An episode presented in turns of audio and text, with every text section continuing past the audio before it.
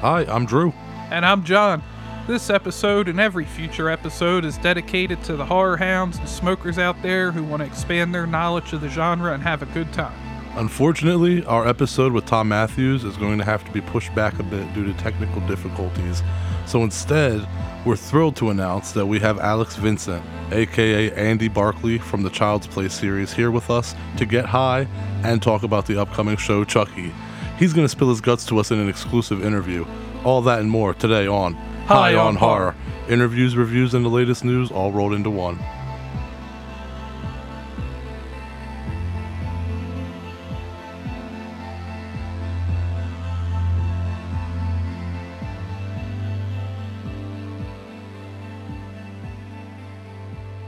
Now it's time to get the screening room.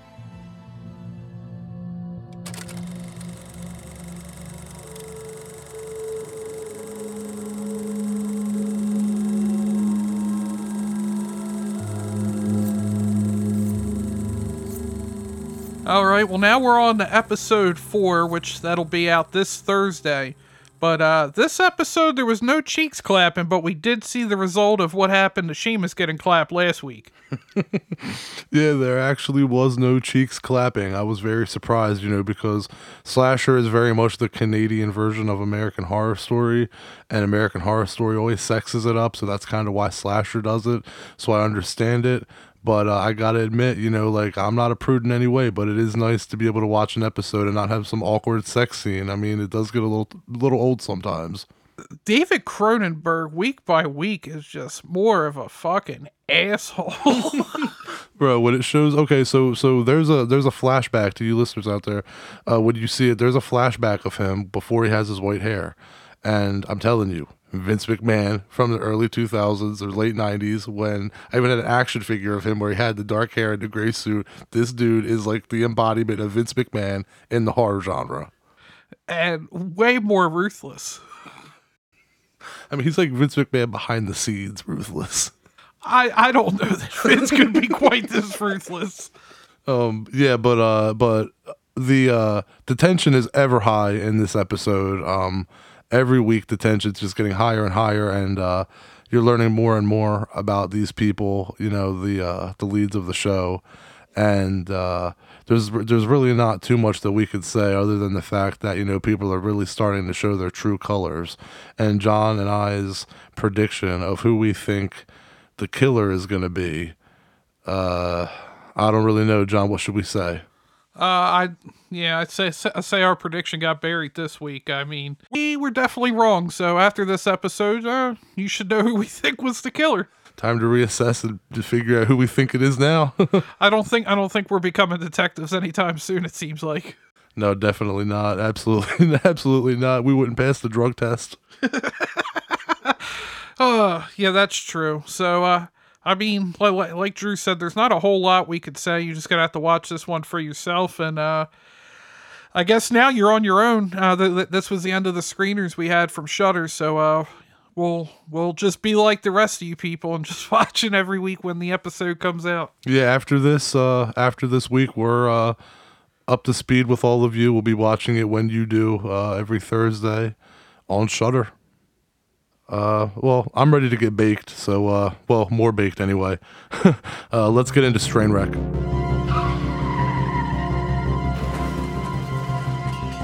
Now it's time for Strain Wreck, the segment where John and I discuss which strain we're getting wrecked on in each episode. Today, we're smoking Jersey 33 in honor of our guest Alex Vincent, who's from New Jersey. He's an East Coast guy like us.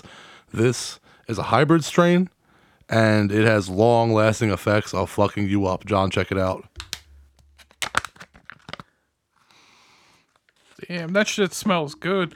It's like it's got purple in it, but uh, it's almost like it's black, it and, and then mixed black. with the orange, it really makes it look even darker. Yeah, and you can. It just smells like gas. Like it, it smells good, but it smells harsh. Does it smell like Old Spice though? Definitely not. Neither did fucking. I still stand by it. That smelled like Old Spice.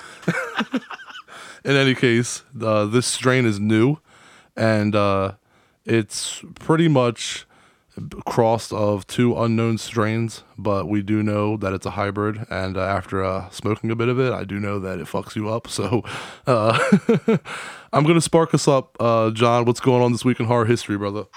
This week in horror history. All right, so this week, uh, You're Next debuted in 2011 at the Toronto International Film Festival. Uh, made its way to theaters in 2013. Uh, Drew, you and I actually uh, saw it in 2013 in the theaters. Uh, what are your thoughts on it? Yeah, you know, uh, ever since we saw it, you know, we both thought it was it was pretty damn good. Uh, I really like it. It's uh I mean, I remember when it first came out, everybody was saying that it like reinvented the home invasion film, and that's why like you know you get some people that shit on it because they're like you know this didn't reinvent the home invasion film, and I I 100% agree with that. I don't know where it got the the reputation of reinventing the home invasion film, but I think what it did do is it made the home invasion film fun again. And uh, besides The Strangers, it was the best home invasion film in a long time. I think maybe it's because uh, you have you have the twist as you know our final girl isn't so uh, she isn't so helpless. I think that's maybe why people think of it as being reinvented. I just think maybe not reinvent it, but it was a twist on the home invasion. You have a final girl who all her life has been prepared to deal with a situation like this, and it was an interesting twist. Uh, Nicole really liked the movie, which I was surprised because I mean it, it's home invasion slash slash slasher. I don't know if you could say it that way, um, but um, yeah, yeah, that that's what she liked about it as well, and it has uh, Delaware's own Ti West in it. Yeah, and it's also directed by uh, Adam Wingard of uh, Godzilla vs Kong fame. You know, it's good to see. Never heard of that movie. it's good to see you know someone like Adam Wingard when you see a dude who's used to directing uh, indie horror films actually make it, and to see that this dude's directing Godzilla vs Kong, which was a fucking great movie. I've seen that movie like probably 15 times with my son. No lie, it's probably been been 15 times or more, and uh, I mean, it's it's dumb fun, but he did it right. It's exactly what everybody wanted, and uh, I'm not going to go on about GVK. That's not what it's about. But I just want to take a second to say, you know, congratulations to Adam Wingard because from someone who started off making low budget horror films to now directing like the the movie that broke the COVID box office record. That's friggin' awesome, man. Like that's really badass. Um, but yeah, the one thing that I wanted to bring up about uh, You're Next though is that this film brought Barbara Crampton back, and uh, if there's Hell yeah! if there's nothing else to take away from the film, uh, we have to appreciate it for giving Barbara Crampton a career resurgence. Uh, Adam wrote the role for her and talked her out of retirement. She had dedicated herself to her family at that time because roles have dried up for her. There was no roles at the time. But uh, Adam, you know, worked some magic, and since then, Barbara is on fire with good movies. We Are Still Here is fucking amazing. You've seen We Are Still Here, right? Yeah, I saw it with you. It's it's been a while. And uh, yeah, anyway, you know, yeah, uh, your next is a really good movie and a solid home invasion flick. Uh, I love when people say that shit is overhyped because uh, that's said about a lot of a, lot of films. Um, and it was said a lot about this film when it came out due to the great reviews that it got. You know, um, but sometimes the hype is real and uh, it's there for a reason because the movie is actually good. You know, think of The Dark Knight for an example. Yeah, and I really liked. Uh, I feel like there was a lot of twists to it for a home invasion movie, and I really, I really feel like the person that stood out with their acting in it was uh, Joe Swanberg. I thought he did an amazing job in that movie. I would agree with that, definitely. but yeah, I, I also like the design of the three masks they had. Um, I thought that was well done. And uh, I was looking here. I, the movie was only made for a million dollars. That was the entire budget for it. And it, I mean, it did. And then, I mean, the return as they did twenty six point nine million at the box office for a movie from Lionsgate. That's not Saw. That's pretty good. And it's almost i mean I, I i guess because you know like that story's concluded but with that type of uh with that type of outcome at the box office it makes you wonder why there isn't more your next movies. I mean it's not like it has to even be the same family. I mean think of like hostel for example. Like hostel 3 had nothing to do with eli roth or anything. It's just a whole new scenario all new people. Like with that type of turnaround i'm surprised there wasn't a cash in of like straight to video like sequels Was Hostel two done by Eli Roth? Was Yeah, he did. He did one and two, and then like Okay. just three just came out like out of nowhere. I heard nothing about it, and then all of a sudden it was like at Redbox and a Walmart that I saw it for rent. I'm like, what the fuck? And I looked it up, and uh, I was like, okay, it has absolutely nothing to do with him, and obviously that's why a lot of people haven't heard of it. It just died. Like they tried to keep the series going, and it just died. It should have died after the first one. I didn't like the first one. I like the first one, but that came out right around the time of Saw, and I had a lot of people that were telling me that Hostel was better than Saw, and I I I can't agree with that. I don't I don't dislike Hostel. I think as much as you do. Um, I would even argue Hostel Two's better than the first one. I, I agree. I like Hostel 2 more than the first one as well. Um, my problem with Hostel is that uh, I just I'm a, I'm a, I'm a stickler for story and content, and I just feel that like you know Hostel was just it was just nothing but tits and partying for like the first like 40 minutes and then people just getting brutally murdered. I didn't give a shit about anybody. I didn't care. Like it was just I felt like it was just gore. I felt like it was just like, oh, let's be brutal. And it's like I am fine with the brutality. I'm fine with the gore, but the acting and the silly line, the dialogue was just terrible. It's just like there was so much about the movie that I didn't like and I just feel that I respect Eli Roth as a horror fan. Nobody's questioning his horror knowledge or his horror fandom. That's legit. But I really do feel like Quentin Tarantino liking Hostel and putting his quote on the movie, that's what sold it. I don't feel that that movie would have done nearly as well as it did if it wasn't for his name on the poster or on the uh, Blu-ray or DVD. Yeah, I think uh, we got a little bit away from our horror history here, but uh, main takeaway: you're next. Great movie. Yeah, back to it. Yeah, you're next. Uh, great movie, and um, yeah, uh, check out Adam Wingard if you uh haven't or if you're not familiar with his stuff. Check him out. Uh, he is doing the Thundercats movie, I believe, next. So that should be awesome. If you know he's the dude who did Godzilla versus Kong, I have a feeling that's going to be a fun one. And uh, now it's time to get to Puff Puff Ask, the segment where Drew and I answer questions that you send us through Instagram, Facebook, and Twitter at High on Horror 420, and through email at High on Horror 420 at gmail.com.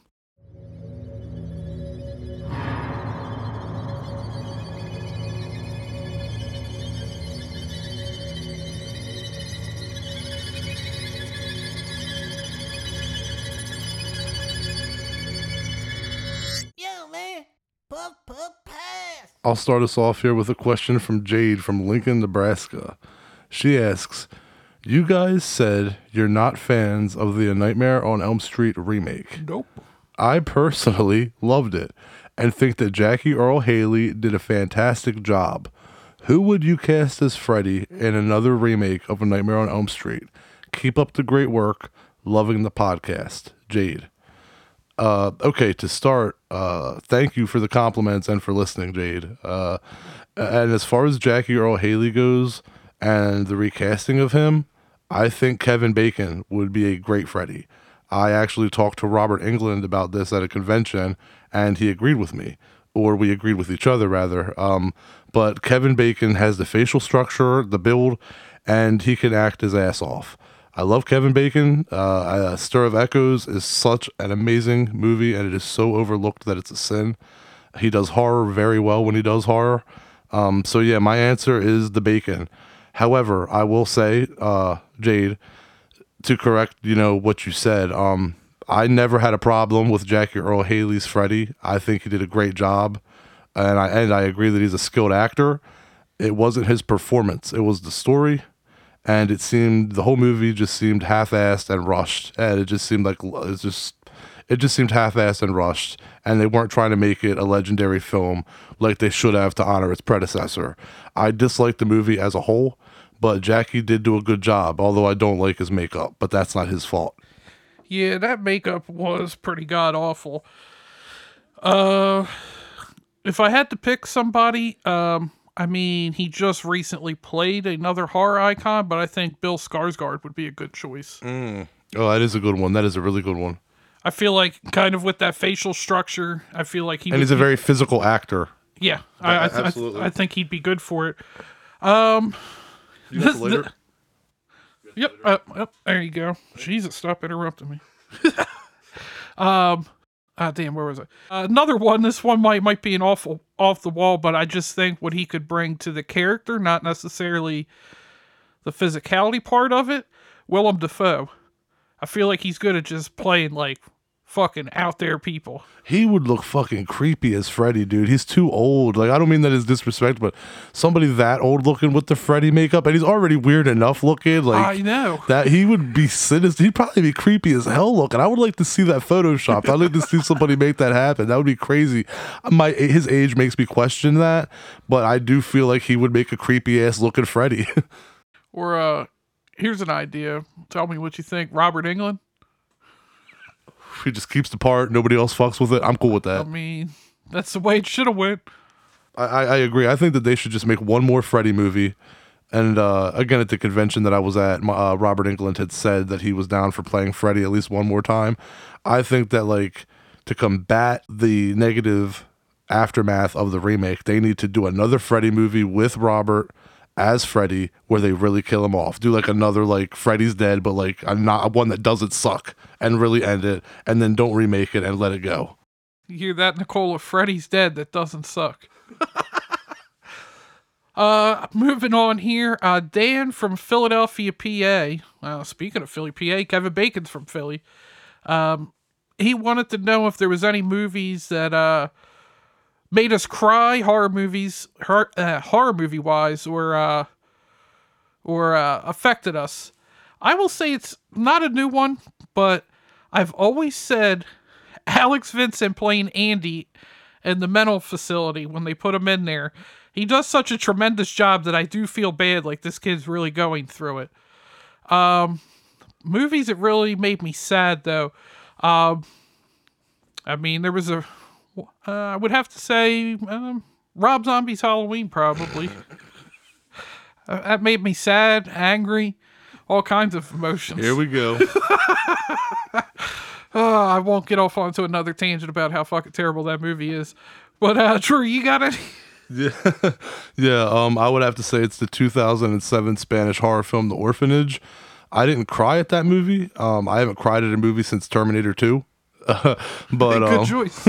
but um, uh, yeah, I would say The Orphanage because that movie, like when you find out the twist of the movie, um, it's a ghost story, and when you find out the twist, it's this woman looking for her lost son, and uh, when you find out the twist of the movie, the movie's very like scary, and then when you realize what's going on, and actually you actually kind of realize that everything wasn't scary, and that like it just turns into like a really sweet, sad story of loss, and uh, it does it didn't choke me up, but that was like the most recent film that I can think of or remember that uh had an effect on me where I actually thought like, damn, this is pretty fucking sad.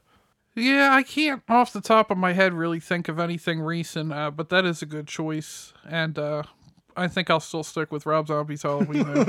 All right, enough of this. Uh, uh, don't forget to write in your questions to us on Instagram and Facebook and Twitter at High on Horror 420 or email us at High on Horror 420 at gmail.com. The messages have been blowing up lately, and we appreciate it. Write us. We'd love to hear from you.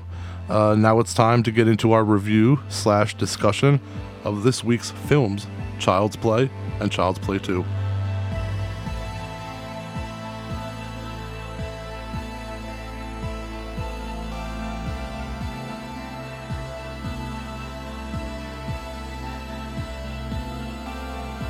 Starting out with Child's Play 1, we start out with the Lakeshore Strangler Charles Lee Ray, played by Brad Dourif, being tracked down by Detective Mike Norris, who's played by Fright Night's own Chris Sarandon, to a toy warehouse. As Ray bleeds out, he recites a voodoo spell on a good guy doll next to him. After that, we flash forward to Andy Barkley's birthday, played by today's guest, Alex Vincent. All Andy wants is a good guy doll. His mother, played by Catherine Hicks, recently lost her husband and is working a retail job and is unable to afford the doll for Andy. While at work, she gets a tip on a cheap doll. She meets some grungy ass looking street peddler selling it on the low. anyway, Andy's being babysat by his mom's friend and coworker Maggie, played by Dinah Manoff. She sends Andy to bed but finds the TV on and his good guy doll, who's named Chucky, in front of it watching the news about the previous night's shootout. Maggie confronts Andy for putting Chucky in front of the TV. He swears it wasn't him. Maggie finds Chucky back in front of the TV once again watching the news. She turns it off and goes back to the kitchen. She puts a dish away and then turns around to catch a fucking hammer to the fucking face. She goes flying out the window to her death. And then Mike Norrison's investigating the scene and they notice good guy's shoe prints on the counter. They also match the shoes Andy's wearing. Later that night, Andy delivers his best line in the movie. Chucky said Aunt Maggie was a real bitch and got what she deserved. Did the voodoo spell work? Is Charles Lee Ray Chucky, or is Andy seen one too many news reports? Well, one thing that I wanted to mention was that uh, you said he was a dingy or grungy ass street peddler. For He's- sure. He's a uh, street peddler in the street and a freak in the sheet. Ugh, that dude, that dude needs at least three bass. well, uh, yeah, of all the killer doll toys, of uh, of all of the killer doll movies, I'm sorry, of all of the killer doll movies, uh, clearly Child's Play and uh, the sequel take the cake. Um, Child's Play, you know, uh, you had mentioned that uh, Chris Sarandon was from Fright Night, and uh, actually Child's Play was also directed by Tom Holland who directed Fright Night, and Fright Night was Tom Holland's first movie. Actually, uh, he had uh, penned the script for Psycho 2, and due to the success of that, that got him the director's his first director's uh, shot, and uh, he did Fright Night, and then here we are a few years later, he did Child's Play, which was another hit and another success. Uh, one thing that I want to mention the one scene in this movie that messed me up as a kid. We, John, me and you have talked about this movie so many times, but the one scene that messed me up was uh, the Eddie Caputo scene. The scene where Andy gets on the bus with the doll with Chucky, Yeah, yeah. and uh, he goes to the hotel, or not? The, it's like a rundown building. It's not a hotel. It's just like it's like a crack house. yeah, it's exactly yeah, literally, it's a crack house. But the thing is, is because like that made the rest of the movie so dreadful for me because it didn't show you Chucky really. It didn't show you Chucky. It just showed you like his hand turn on the oven. So like after you see that scene, you know, like after I saw that scene, that made me scared shitless because I was like, yo, it's really gonna fucking show this doll move. Like it's really gonna show like this doll is real. Like this is really happening. That's when you realize that it's not Andy, and that's when you realize like, holy shit, like this doll is alive, and like this is crazy, you know. And, and the dude who played, you know, Eddie Caputo, I mean. Chucky, the, the Lakeshore Strangler, he just gets his goddamn revenge on that dude. You know, Eddie Caputo, played by uh, Neil Giuntoli, uh, he definitely meets a nasty demise as Chucky just blows his house up. I mean, or the crack house, as you would say, just blows that crack house to shit. Yeah, that and uh the voodoo doll scene. Oh, oh yeah, yeah, yeah. That one, that one's brutal. That yeah, that's that's once you've broken the threshold of oh shit, like Chucky is alive. Then they hit you with that scene, and that's the shit that you're dreading. And uh, the counterpart is Alex Vincent.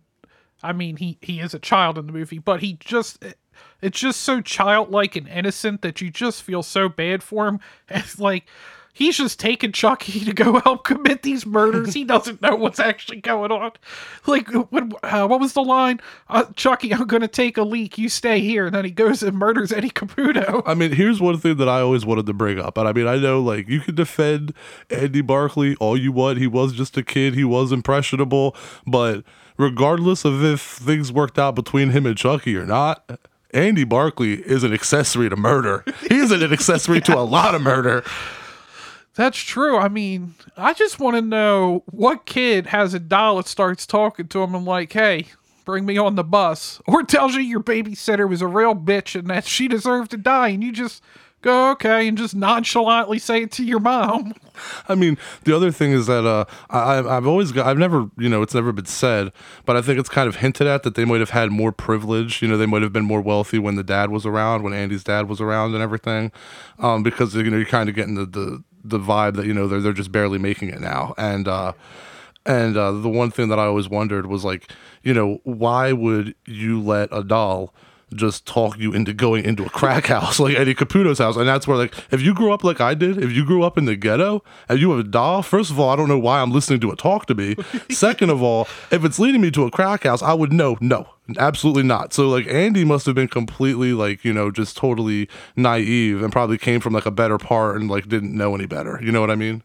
Yeah, and I guess, I guess the explanation could be is that he he tells his mom that Chucky says he was sent from his dad in heaven. But I mean, still, that's a doll like telling you that. That's still a little weird. Yeah, I, I agree. I think that uh, to a degree, Andy followed Chucky's. I mean, yeah, he things turn out where Andy and Chucky obviously, you know, come to uh, be at opposite ends, and it's like a face off. Well, it's not really a face off between the two of them because Andy has like his mom and uh, Mike Norris, and Mike Norris is a cop buddy. Uh, don't know the didn't do my research on that one. Sorry about that name. Um, but yeah, like you know, it's Andy against Chucky at the end. But I do feel that Andy let things go on. A, he let he let the murders and string of things happen and go on a little too long before he decided no, let's let's fight against Chucky. Yeah, and I mean, there there is there is a lot of death that he is responsible for, but uh, at the end, I mean, he he did try to fight him, and I still say the line it makes. There's two lines from Chucky that make me just totally laugh from this one, and that's the one when he, Andy's creeping through the house and he just pops up and goes batters up and just clocks him in the head and just knocks him unconscious. And the other one is when they're in the elevator and the lady's like, "That's an ugly doll," and then you just hear him, and you can barely hear it, but as he's going up the elevator, sitting in a corner, "Fuck you." Actually, that's my favorite Chucky line besides in Bride of Chucky. I'll go to Bride of Chucky real quick. And Bride of Chucky, when they're at that uh, honeymoon hotel and uh, that, like, you know, that weird couple, like, that are trying to all, like, come in and, you know, like, be like swingers or whatever. The the woman picks up the Chucky doll, you know, and he's all, like, you know, scarred up. You know, it's the first film where Chucky was all scarred up. And uh, she picks him up and she's, you know, like, oh, what an ugly doll. And Chucky goes, Hi, I'm Chucky, and I wouldn't talk if I were you. yeah, that's a good one. Uh, my one complaint about Child's Play, I wish they would have made it more ambiguous as to whether it really was Charles Lee Ray inhabiting this or it was just Andy was just crazy. I feel like it could have. I, they kind of literally ruined it in the beginning. yeah, you know right away. You yeah, know you right know away. right away.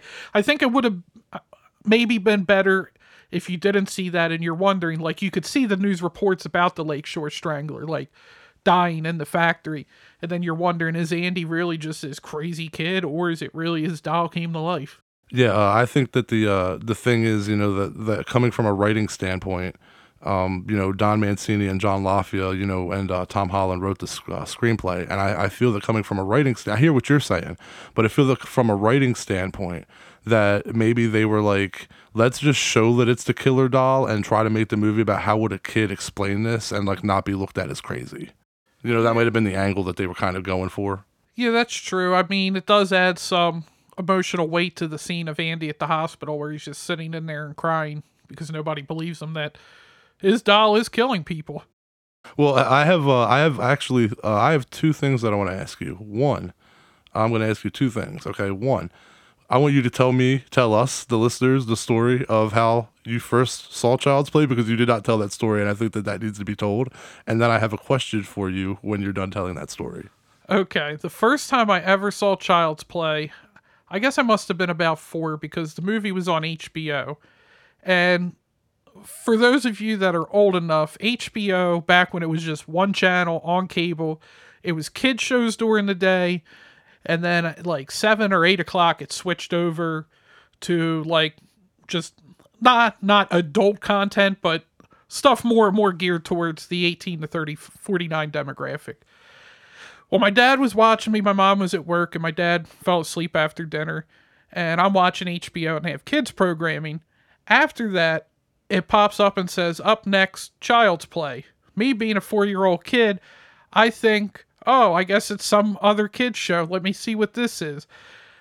That movie scared the shit out of me. I remember hiding under the blanket but I couldn't stop watching the movie, but I was absolutely terrified for weeks, but I just couldn't like shut it off. Yeah, it actually uh it had kind of like it didn't have that much of an effect. I mean, I think part two, you know, we talk about part two in a bit, we'll go into that. But uh, more more things about part two scared me more than the first one. But uh, one of the scenes that scared me that I was this is my question to you. Uh, so you having you know saying that you didn't know what you were getting into when you were watching the movie yet stuck it out. What was your do you remember what was your first like thought when Catherine Hicks is uh shaking Chucky because she realized the batteries aren't in him and he like wakes up for the first time and starts snapping on her and like bites her like what was your reaction to that as a young kid I have to ask cuz that is like the scene when you're watching it I dude, I I can remember her like picking the box up and the batteries fall out, and me being four at first, just like, okay. I was like, I didn't understand why the camera was like zooming in on these batteries. And then I see her pick Chucky up and open the back, and there's no batteries. me, like, my four year old ass is like, oh shit. I was fucking so scared. And then when he fucking just turns his head around and starts attacking her, dude, that shit scared me so much. That and the like when they end up all back at the house, like before he gets burned up and everybody's like creeping around and he's chasing them through the house. I think the worst is like for me was when they were in the bathroom and like Chucky stabbing and trying to get in the door. I think that's the one that like terrified me the most because I'm like they just burned. Like I remember after they burned them and I'm thinking the movie's over and I just see there's like no doll. I'm like oh my god. but I just I I guess that's why we're here talking about horror movies now. Like I was I was terrified. I mean, I was four. That and it like that year fucked me up. And like but I couldn't ever stop watching them. No, that's just it. Like that's how you know you're going to be a horror fan. There's people who watch it and they go, "Oh, I'm done. I can't watch it. I don't know how you can watch that stuff." And then there's people that watch it and they're like affected by it. Like rather they think it was gross or scary, but then like you catch them watching it again or reading about another horror movie and watching something else, and you're kind of like, oh, okay, so well, that's how you know the seed's planted. And you know, like definitely at a young age for me and you, uh, the seed was planted. You know, when we were when we were very young. But uh, for a second, let's talk about like like I said earlier, uh, the Child's Play films are the best killer doll toys or the best killer doll movies. Again, I still said that wrong. The best killer doll movies out there. Um, but you know there are some good contenders like Demonic Toys and Puppet Master, but Only the original Puppet Master. yeah, eh, but yeah, agreed. Um, but uh, I will throw out there that uh, Dolly Dearest is a strong contender. It's not as good. I think that it's the story is not as good. The budget, you know, and production quality aren't as polished and nice. But Dolly Dearest scared the shit out of me. Like, we're not gonna go too much into Dolly Dearest, but let me just say that like that movie messed me up. Like the, the Child's Play two and Dolly Dearest were the ones to me that were like, I was scared of dolls for like a good period. I don't know if that's the other one I watched as a kid. There's so many horror movies that my dad had me watch as a kid in the like early to mid 90s when I was real young that I don't like.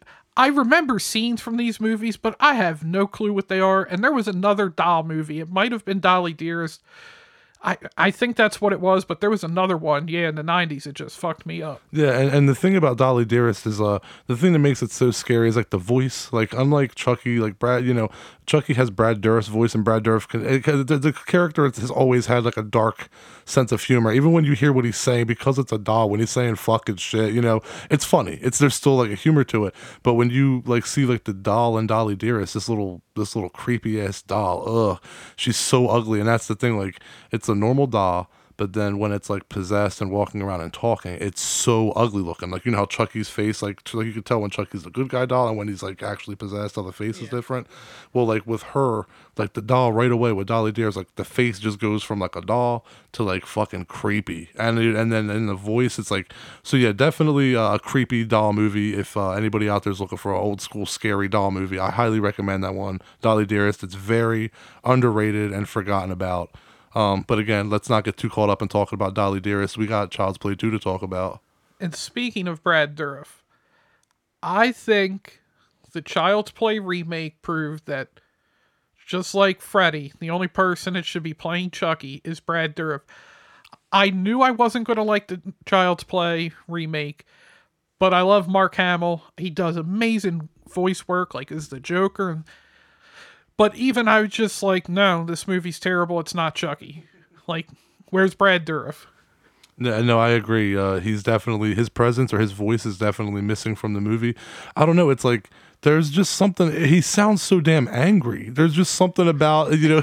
I don't know. Like it just can't be matched. And like you said, even though it's just a voice, it is sacrilegious. Like maybe once Brad Dourif like isn't around anymore, like you know, in uh, 20 30 years or whatever and then somebody wants to reboot it again and it can be an honest faithful like remake then like let's bring it on but like do it you're gonna remake it while the dude's alive and nobody wants that. Same thing that happened with Robert Englund like and then nightmare on elm street like the, the dude who plays that part the dude who owns that role who no one can fill their shoes are alive and able to do it. So why are you having someone else do it? You know what i mean? That's kind of how i feel about it. Yeah, I feel like any of the speaking ones, like, I mean, like Michael and Jason, you can replace them with like stunt doubles. exactly yep They're, unless they're, uh, you know, Rob Zombies one and then fucking talking and shit. I mean, you don't need the same guy playing it. you ready to talk about child's play two yeah, let's get into Child's Play two. all right let's do it All right, so Chucky's back. After the last one, we learned that the only way to kill him is to kill the heart. Well, the good guy company wants to prove that all these people were crazy and that Chucky isn't Charles Lee Ray wasn't really in the body.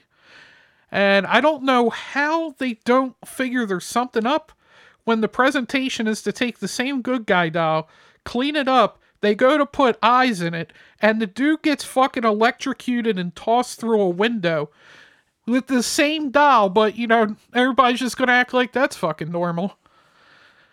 And then after that, Andy, we find out is in a, uh, I guess, orphanage, foster home. Well, he's going to be put in a foster home. Uh, the cops retracted their story, which I got to ask you, I, what, what do you think their explanation was? If they're taking back the story that it's a killer doll, I don't. What else? I like. I don't know what logical explanation they could give to, their superiors that they're like, oh yeah, that's okay. Those people were crazy. Why is there blood everywhere? Why these people die? Why is there a doll that just is burnt to hell with no head and there's blood pouring from the doll's body? Like, I never understood that part of Child's Play two. But anyway, Andy's going to live with his uh, new stepdad and step, well, foster mom and foster dad. Uh, our boy Phil is the foster dad. my man beef Goddamn Phantom of the Paradise. anyway, they get to the house. Andy's looking through the house and he finds a good guy doll. And as he naturally would do, fucking shit himself and ran out of the room. Later that night, Chucky's in the back of one of the people uh, from the corporation's trunk. Well, actually, no, back seat. He tried to put him in the trunk, but he couldn't get him in there. He ends up, uh, while he's trying to purchase alcohol for his date, Uncle Charles calls and tries to find out where Andy is. Well, he ends up killing the guy and he goes to Andy's new foster home and he finds the other doll, who's named Tommy. And one of my favorite lines from this movie is after he busts his face open, he, Chucky decides to bury him. Uses a good guy shovel, by the way, too, to dig the hole. And with his best line, well, second best line, I'll say, eat dirt, Tommy. So then Chucky's in the house and he's back for Andy. man i love child's play two that was the one that uh Best one. Yeah, that that's the best one. That's the one that stood out to me. Uh, as I mentioned earlier, I remember seriously. I remember like going into the video store with my parents every weekend. Like there was a laundromat, and like we would go to the laundromat every weekend, and like right next door to the laundromat, there was this video like VHS shop. Like it was old, you know, old school, and uh, the guy named Ed owned the shop. And uh, my dad was friends with the guy, and uh, we would always go in there and rent stuff every weekend. And I remember the poster of Child's Play 2 like hanging up on the wall with the uh, Jack in the Box with the clown face and Chucky behind it with the scissors, and it says "Sorry, Jack, Chucky's back." Yep. That poster scared the hell out of me. like, Dude. I like, I like as a kid, I thought like, and growing up, I'm thinking like that's brutal to put that on a poster where kids could see it. Like, you know what I mean? Like, cause that really scared the shit out of me before I even saw the movie. I knew going in like, oh man, this is gonna be really bad. I'm way too young to be watching this shit. Dude, I remember it's the same poster. My mom and I went to a grocery store, and then a couple stores down was a video rental place. And my mom knew one of the people at work there, so like she's in the store just like talking to her, and it's like front center as you come in, right behind the cashier. It's just that poster, and I'm just like frozen the whole time, and like they're trying to like reassure me it's okay, and I'm just like, oh man, no, I know I seen the first movie, like I know this is gonna be bad, but Brad Dourif absolutely shines in part two. They really just let him go all out. And uh, it had my favorite line in the movie, which I got him to write on my pop vinyl when uh, Kyle, pl- uh, played by Christine Elise, slams on the brakes and sends him through the windshield. I know I'm jumping way late in the movie, but uh, goddamn women drivers with Chucky's hanging on the hood is the best line in that movie. Yeah, I agree. Like you said, Brad Dourif really got to cut loose, and I think that I think everybody did. Like, not I think he probably had the most fun with the stuff that was being said. But I think you know uh, Alex Vincent's uh, Andy, you know his portrayal as Andy Barkley was a step up from the first film too. You could tell he actually had matured as an actor in that time, and uh, Christine Elise did a great job. You know, um, but uh, going back to uh, you know quotes, you had said your favorite quote. You know what mine is? How's it hanging, Phil? My man Phil. My man Beef. I mean, let's be honest. Can you fault Phil for his actions in this movie? He gets a foster kid, which I don't know why they adopted him when he clearly didn't want the kid after he heard the stuff.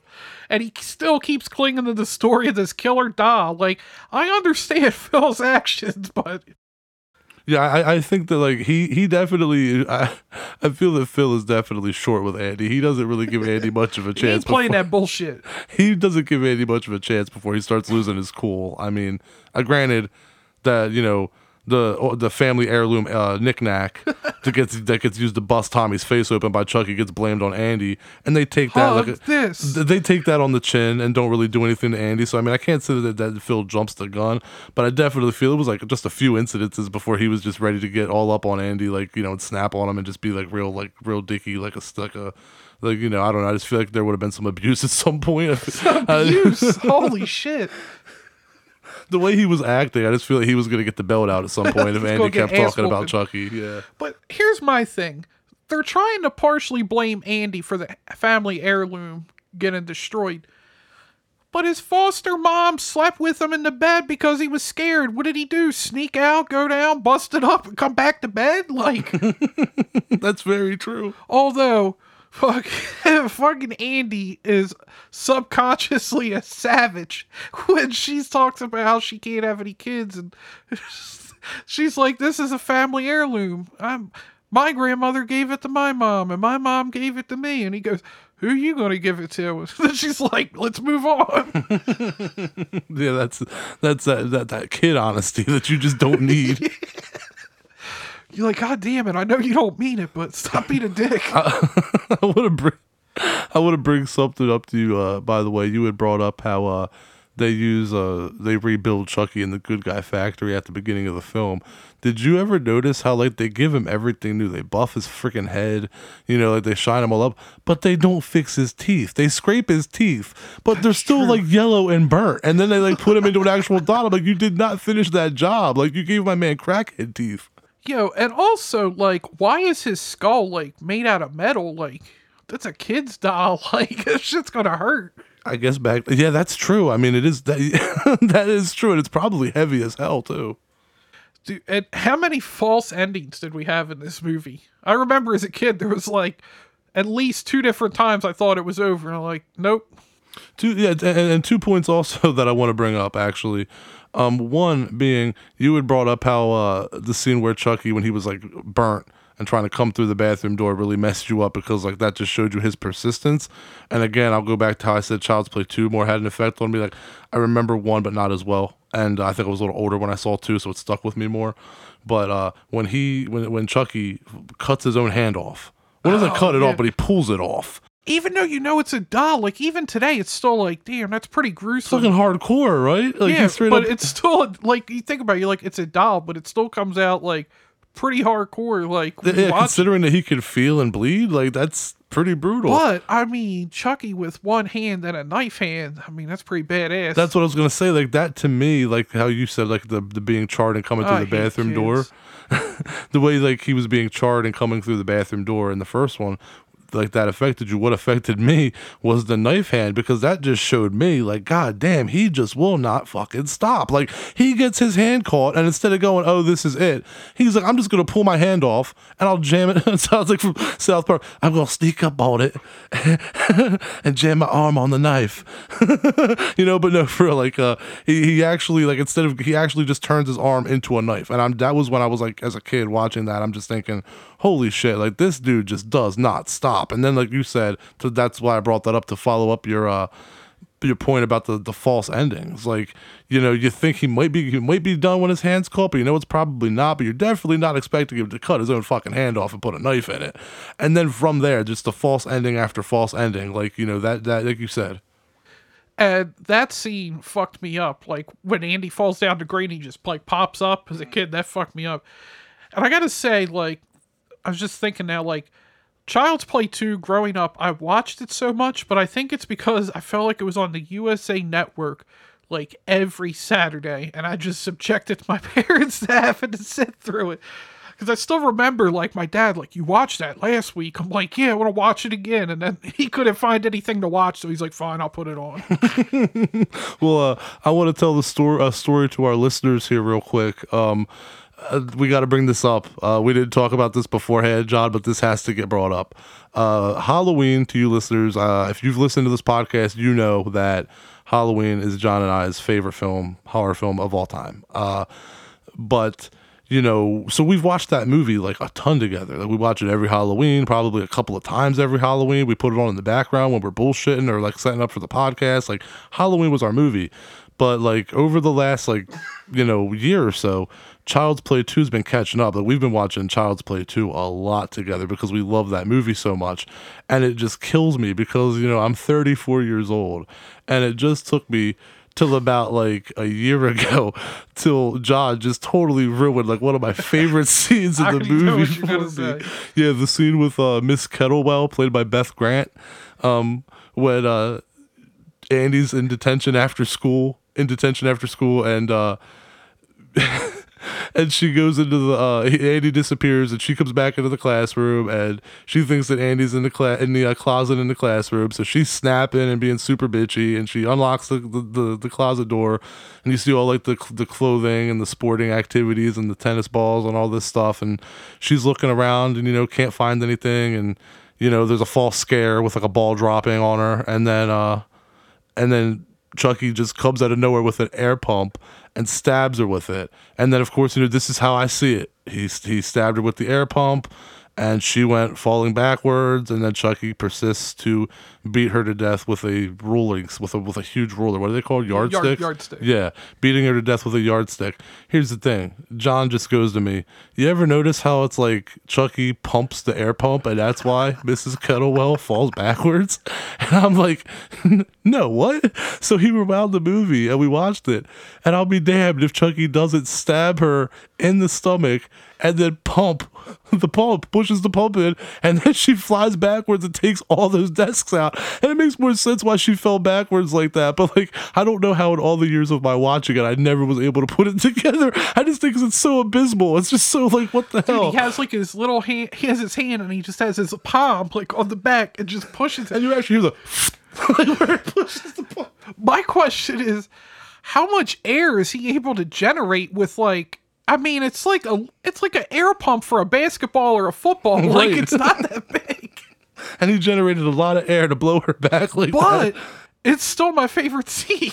Yeah, it's it's definitely a great scene. I mean, it's just it was just eye opening because it, it definitely adds a layer of cheese to that scene that I didn't think it had before. But it's a layer of cheese that I can accept. I think the whole, the school, just everything with the school as a whole's that, and I, I the factory at the end are the best parts, are the best parts of the movie.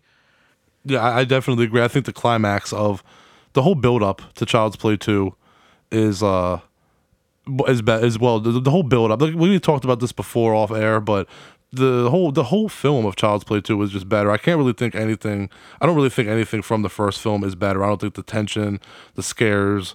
Uh, by the way, something that scared the shit out of me. I told you more things stood out to me about this movie when Chucky's in the bedroom and he like uh Andy goes to grab the knife and uh Chucky um you mean Kyle? Kyle, yes, Kyle, that's what I meant. Yeah, Kyle goes to grab the knife, and you see his hand grab the knife. But before that, when you just see his two little legs crawl under the bed, dude, I was on a bed at that time. I was on my mom's bed. It was like off the ground, like you know, like a foot or two off the ground. It was a high bed, and I'm just thinking, like, yo, I gotta piss, and I wanted to drink so bad. But I ain't didn't- trying to get my ankle cut. yeah, I'm not trying to get off the bed. Like that was creepy as hell to me. But um, Even though we're not talking about it, he did follow that up in three with cut an ankle. yeah, he did, he did. But yeah, that uh, that definitely um, that stood out to me as a scare for real. Like that definitely messed me up. And um, the other thing that I was gonna bring up to you, something that I thought was kind of funny. I brought it up to my wife Sam. Um, you know who Sam is. I don't need to introduce her as my wife. Who's she? The listeners don't know. Never met. Um, I brought it up to Sam when I was watching Child's Play 2 again. Um, I wonder what Kyle was doing when she was out that night. God, thank God that she was out partying or doing whatever. I mean, I don't want to know. be disrespectful to Christine Elise. no, no, you wouldn't be disrespectful to her. Just I the guess it's her character. The character of Okay, Kyle, but fine, that's the the thing because She she was good at rail. If she if she didn't come in when she did.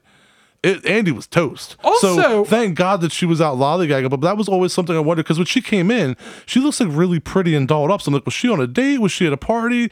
Like, is that your answer? What you think was going on? You think Kyle was getting railed? yeah.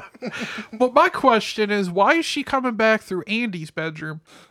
I don't know. Plot I mean, hole. like my my other question would be is like, did she sneak out through Andy's window? yeah, earlier? that could be. Maybe something was wrong with her window. Maybe I mean like maybe- maybe, maybe uh, somebody can send us like the blueprints for the house and then we can figure out why why Kyle didn't go out her window. Yeah, I mean, um, you know, maybe the uh, foster parents like would have seen Kyle if she was going out of her window or something. I don't know. Yeah, I mean if somebody can get John Lafia to send us the blueprints of that house, I'd appreciate it. Yeah, uh, definitely. John Lafia, by the way, uh, went on to direct Man's Best Friend, a very good uh, dog attack movie uh, starring Lance Henriksen. So I definitely uh, recommend that one. uh so what was your favorite part of Child's Play 2? I have to say that my favorite part of Child's Play 2. It's crazy because that's like there's so many. The whole movie's memorable. I mean, I think the whole. I hate to say it's because of my line. How's it hanging, Phil? But the whole basement scene of Andy going downstairs after dark and getting like the POV shot where you think it's kind of Chucky at first, and then you realize it's Andy grabbing like the turkey cutter, the turkey knife, and the electric knife, you know, and then uh, like that whole scene in the basement. That's probably like what stands out to me because the how's it hanging, Phil line, but like the build up to that, like Andy and him were fucking duking. Yeah. I was just remembering fucking Chucky's legs just fucking kicking like on Andy's back as he's like turning. But I was that's something I, I meant to bring up earlier and uh, you talking about the basement scene reminded me. The thing I liked about Child's Play is I mean, I guess you could almost take it to a parallel of Halloween and Halloween 18 where Andy went from being like super scared, couldn't handle himself, and then it gets to the point in Child's Play 2 where literally nobody believes him, and he's just like, fuck it, I'm gonna go do this myself. And then that's like where you get him going to grab the knife, go downstairs, like, I'm gonna handle this. Mm-hmm. And you just see like a change in his character. Yeah, I agree. Like, he- that's where he mans up. Yeah, at like 11 years I old. was I hate to say it, but eleven at eleven years old, his, at eleven years old, his balls dropped. and that and uh i also like the factory scene at the end and then uh, i think the one of the better kills even though it's so ridiculous is the dude getting the eyeballs oh yeah, in the factory. Yeah, that's definitely a good one. but uh, i thought chucky was done for the first time after he got uh sent back in there and it started putting all those arms and shit on Yeah, him they Frankenstein the shit out of him, and then uh, and then they melt his ass. Andy pours that acid on him, and it's just like, how is he not done at this point? yeah i mean like he went back in there he came out like like lieutenant dan he lost his legs and he just got but he got a cart to scoot around on Yeah, and then he got he got fried on the acid after that. That's what I'm saying. That yeah acid that plastic or whatever Yeah, that was like yeah, that liquid plastic or acid or looking whatever like a garbage pail kid yeah, right. Had him looking like a like a charred Dana White. Jardina White. Oh my god. He just swole.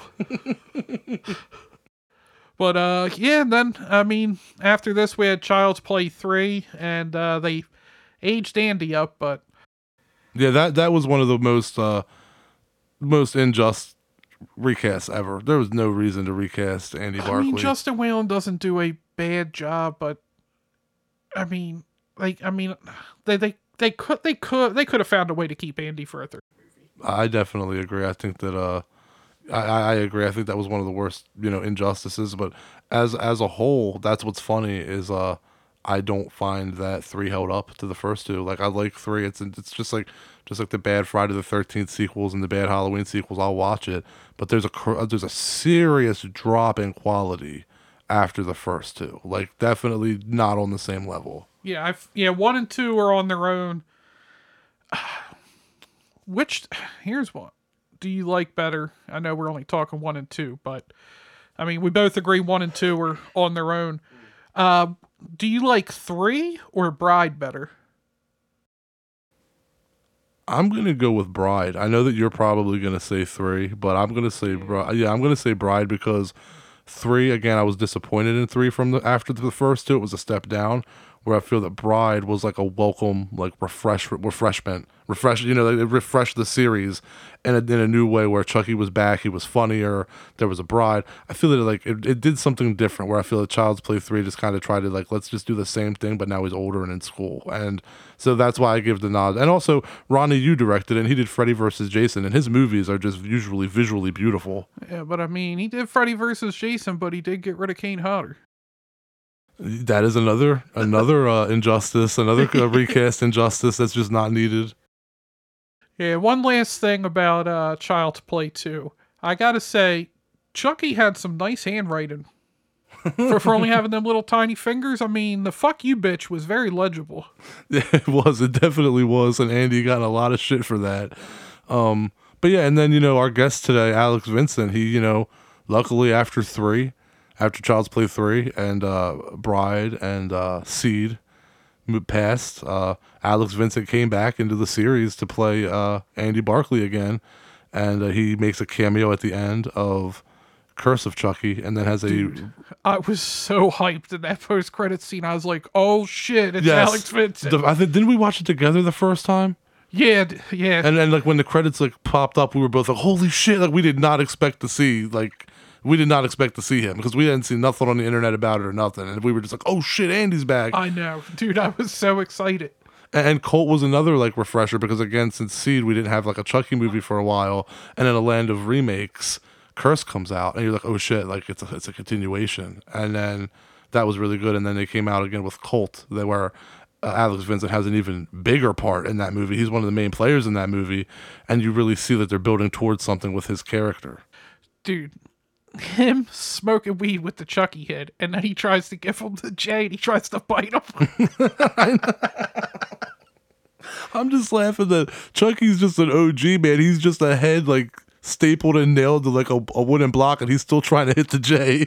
and I mean, talk about how you said you just saw like he wouldn't give up.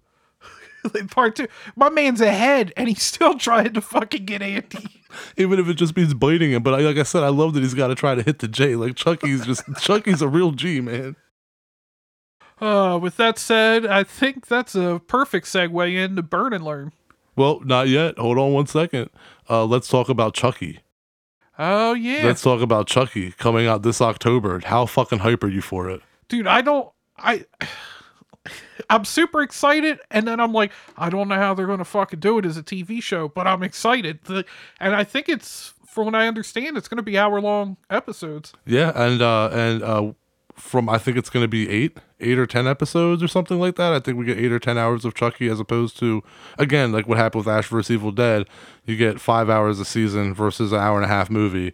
So the show thing is definitely going to play out. dude i it's funny you bring up ash versus evil dead because literally the next thing i was about to say was i also thought when they announced ash versus evil dead how the hell are you going to make that a tv show? And it worked out phenomenally. So i mean well we'll, we'll see what don mancini and cruz got planned Yeah, and you know Don Mancini, he worked on uh, Hannibal, and he did you know great work on Hannibal, and Hannibal was a beautiful show. And from what we've seen from Curse and Cult of Chucky that Don Mancini's directed, he's really very good with visuals. So I feel that it's not just going to be some like cheap, forced, rushed Chucky show that's like, oh look, they brought Chucky back. I really feel that, especially from the trailer, the attention to detail is there, the love of the character is there, the respect of the series is there.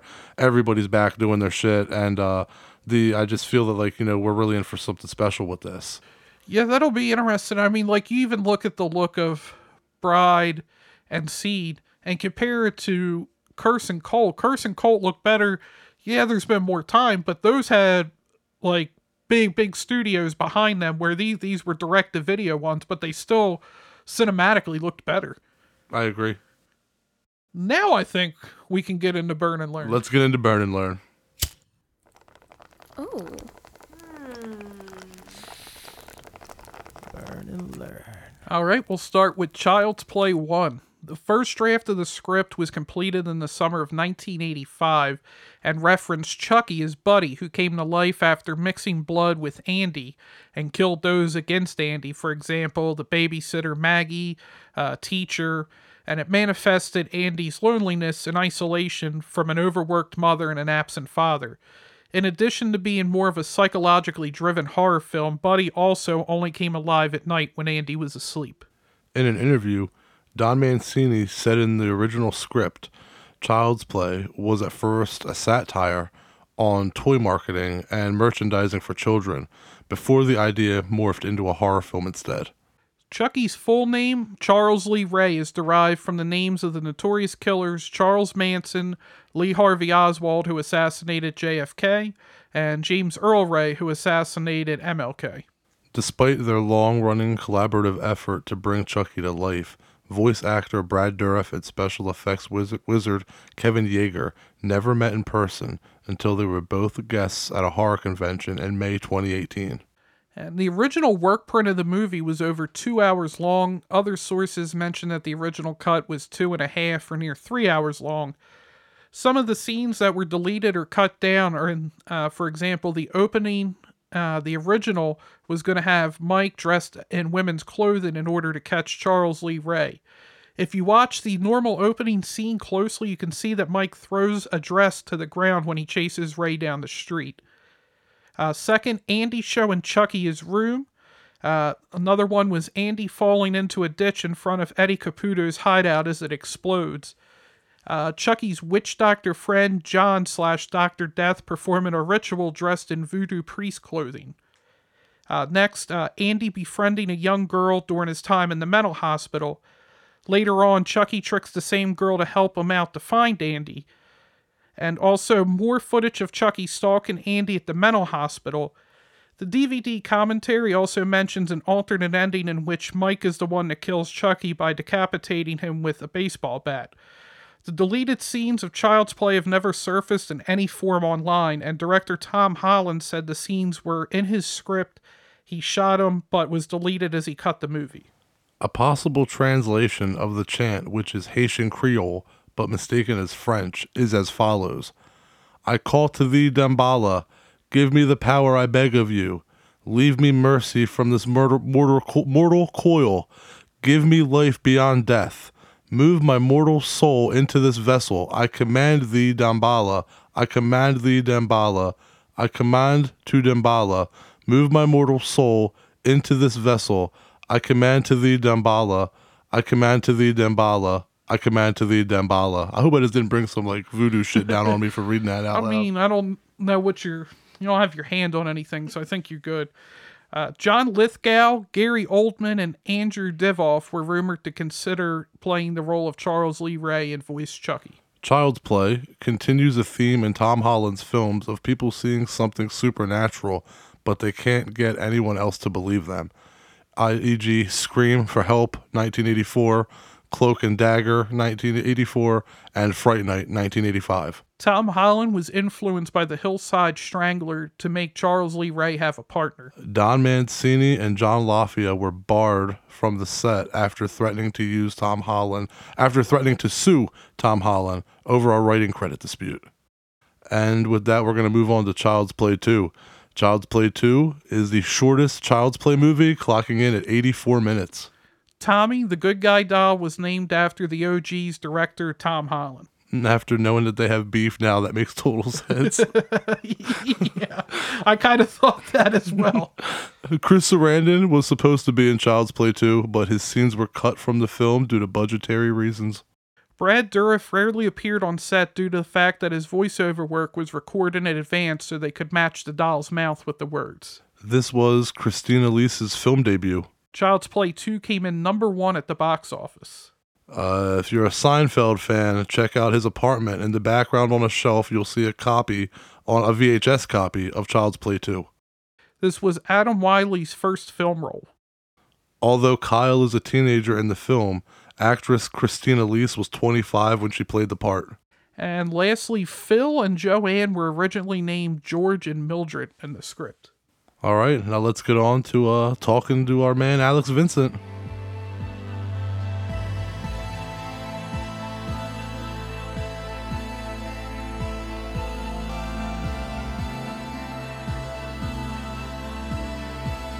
Alex Vincent is best known for his role as Andy Barkley in the Child's Play series. Over the last 30 years, he's still outwitting the little shit Chucky. Alex is also the owner and producer at AV Productions Recording Studio in Clearwater, Florida.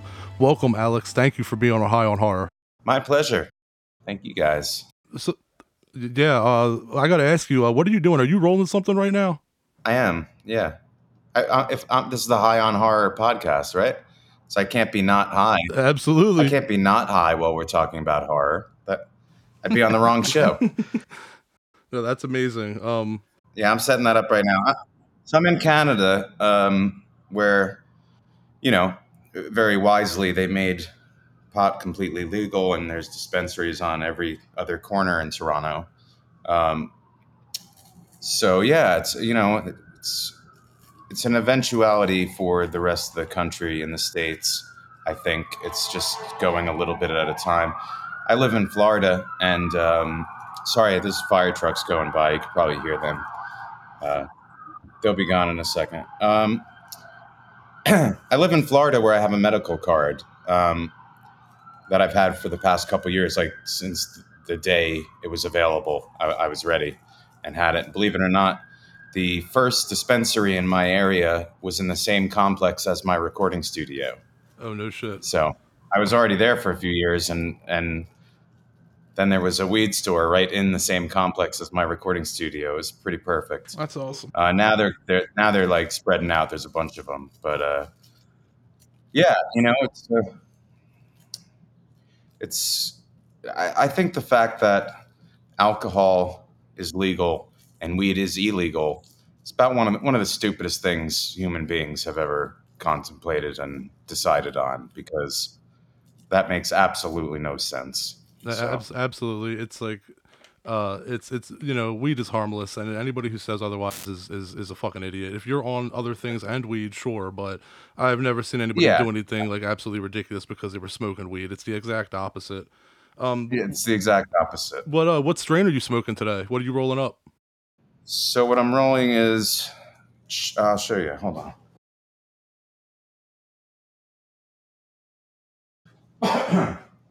I've tried a bunch of different stuff since I've been here, but this uh, oh. Grand Theft Auto packaging, very nice, cool. And this is Sherbert. I've had a bunch of different stuff, but yeah, we're doing uh, we're smoking Jersey 33 here. Got this uh, Jersey 33. You're not in Jersey though, are you? Jersey? 30. No, we're in Delaware, but you know we're from the East Coast. Okay. So. yeah. Well, um, I grew up. In, I grew up in Jersey, so I, I think I got to try that stuff. Yeah, that's that's why we uh, we saved this strain to smoke for your interview. oh yeah, awesome. Um, uh, how often do you smoke, man? Oh, I smoke all the time. Um, yeah, I smoke pot all the time. I have for a very long time too, since I was like I don't know, 13. Oh, so you got started early like we did. course. I, I, was born in 81, so I grew up, you know, in the 90s. And in the 90s, um, I don't know, all my, everyone I hung out with surely smoked, smoked weed. Most, most of my school did in high school. I went to Hackensack High School. I grew up in a small town called Maywood, and Hackensack was the neighboring big town. Like my town didn't even have a, uh, high school. So everyone in Maywood went to Hackensack High School. Um, and so, yeah, I mean, it started kind of then cutting class and smoking weed on the tracks. Like, um, but yeah, I mean, you know, I, I've, uh, in my life, I've gone through quite a bit. There's a lot of death in my life, and I've been on different types of like antidepressant type things, but I never stay on them long because I don't like how I feel on them. I think it affects my personality in a way that I, I don't care for. So I, uh, you know, pot is what's really helped me kind of tolerate life, um, as you guys can relate, I'm sure, and so can so many others. Um, so yeah, it's just kind of the, the, medicine that works well for me. And for now in 2021, for it to be recognized as a medicine for that very purpose is, uh, you know, finally on the right track. Yeah, absolutely. Um, I, uh, I I smoke to medicate as well. I mean, it is fun to smoke, but usually, you know, uh, I have PTSD, so uh, the the medication that I'm given it just puts me to sleep. It just makes me tired, and so it's like you know, it's not for me. I smoke a little joint or a fat blunt or a bowl pack, and I'm good to go. I feel so I feel like me. I, Yeah. You know, and it's like I'm not gonna take something that's gonna make me not feel like me. You know, um, it's that simple. I agree. I agree. And, and also those medicines, I mean, first of all, it usually it's like it takes a lot of trial and error to find the antidepressant medicine that's right for you. Um, and I, sometimes the path to get to that can be- a very difficult one if you're taking something that doesn't work well with you. Because first of all, you have to deal with coming on a new medica- medication like that, but then coming off of it, and both both change the way you feel. Um, you know, I don't know any any. Uh, I've never gotten a, a bag of pot with a label that say may cause uh, suicidal tendencies. You know, correct. Uh, do you have a Yeah. favorite strain? um, okay. So in the '90s, there was this. They were calling it lemon haze, um, which I've seen many types of lemon haze since. That is not the same as what we were smoking then. This stuff. So besides that specific unavailable strain that hasn't been around for 20 years, which was absolutely my favorite. Um, I, you know, for someone like me who's been smoking for so long, flavor is really what gets me. I, don't- I don't, um, you know, I can add some like crumble or wax or concentrate to make any weed stronger if I wanted to, but like but the way it tastes is most important to me. So I really like anything that's like tangy and real sour. Like straight up tangy is probably my favorite. When it, anything that has a real particular and strong and tasty flavor to it is my favorite. Jack Herer always tastes real good. Um, yeah, it all comes down to flavor for me. Yeah, I definitely, I definitely agree with you on the uh, flavors, and uh, you know, we're both uh, stoners born in the '80s. You and I actually share a birthday, April 29th. Oh, get out of here! Happy birthday! Yeah, happy, ha- ha- happy belated to you as well. Yeah, happy belated. That's uh that's cool, man. Are you left-handed also? Uh, no, I am not left-handed. All right. Well, we don't have that much in common then. Uh, Uh, so, so what do you like to do when you're smoking? well, I mean, my favorite joints of the day. You mean like what are my favorite? Like I'll smoke kind of. I mean, unless I have like a, a really big session coming in the studio, or uh, you know, I have to go somewhere, whatever, where I don't really feel like I need to be high. I won't be. But besides that, I pretty much smoke all the time. So my favorite joints of the day, though, are like when you're done with all your work and you sit down and watch a, a show. You know, roll a joint that's big enough that it lasts you through most of your show, and you just sit there and smoke. Um, my girlfriend happens to smoke a lot too, so the the joints towards the end of the day that I get to just chill and watch watch our favorite shows together. Uh, That's my favorite. Yeah, I'd, I'd say watching something is definitely one of the best. Um, so is a joint your favorite way to consume?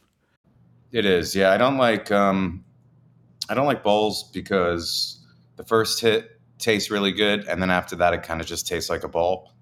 Um, Yeah, yeah. so that's how that's how I feel about that. And then bongs, like, uh, it made me cough too much. I my lungs just can't really handle them uh, anymore. Never really could, honestly. And then I like uh, I like concentrates in vape pens. Like um, like I got this one in uh, Canada here called a Shatterizer.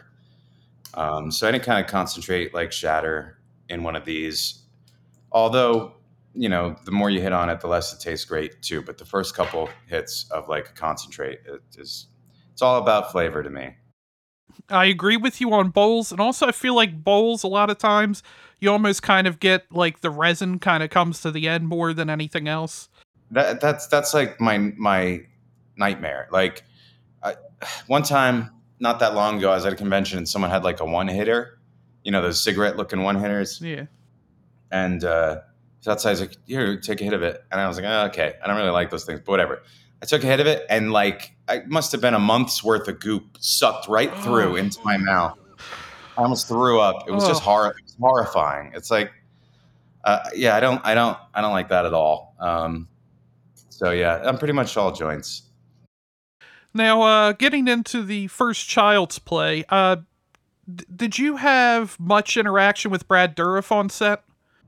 No, not really. In the beginning, he was there before we really got going, um, and we we did like read throughs and stuff with him, and I got to meet him, and you know he had those scenes on camera in the beginning. So I met him in the beginning, but then after that, he just records his stuff elsewhere.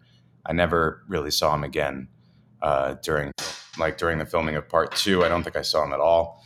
Um, in and I see him at conventions, so I've had time hanging out with him outside of there. But on, on the sets, you know, I haven't seen him at all during this show. I haven't, which isn't to say he wasn't here at some point, but I, I didn't. I haven't seen him. Um, and in Curse, luckily, because he also had on-camera stuff in Curse of Chucky, uh, we were there at the same time.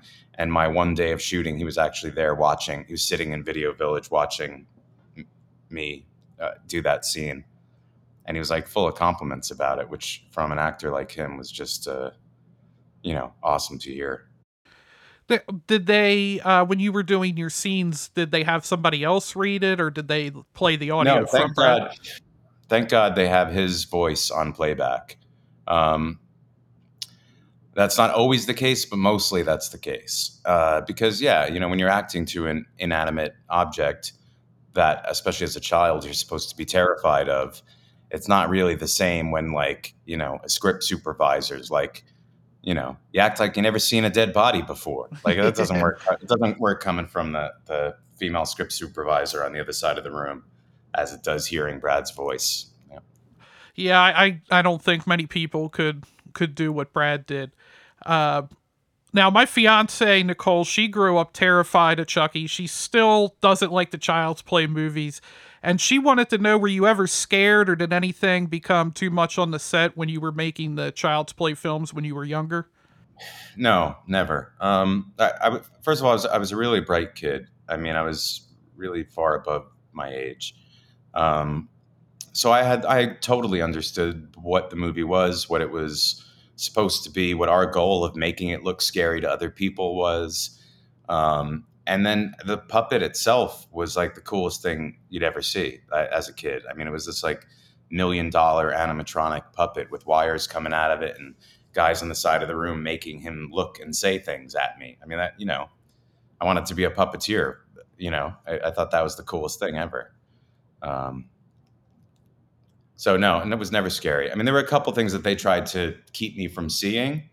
You know, like uh, I think I remember in the first film, the burnt up Chucky that stalks me down the hallway. They thought that would be too much for me to see, so I didn't. Um, and like when the doctor was baking, when you know with the uh, shock thing on his head, and he, the doctor Ardmore was frying. They didn't. I didn't see any of that. You know, unless you're sharing the screen with someone, individual coverage. You know, you- you're barely ever looking at what's there uh, in in the film. Yeah, and you mentioned the uh, the hospital scene. I have to say, people always talk about Macaulay Culkin and Home Alone, but what you did with Andy in that hospital scene, every time I watch it, I just feel so bad for Andy. Like you do such a great job. Like for a child actor, how were you able to like kind of channel those emotions? Because I mean, it comes off as real. I, it's just Yeah. for a child actor, it's an amazing job.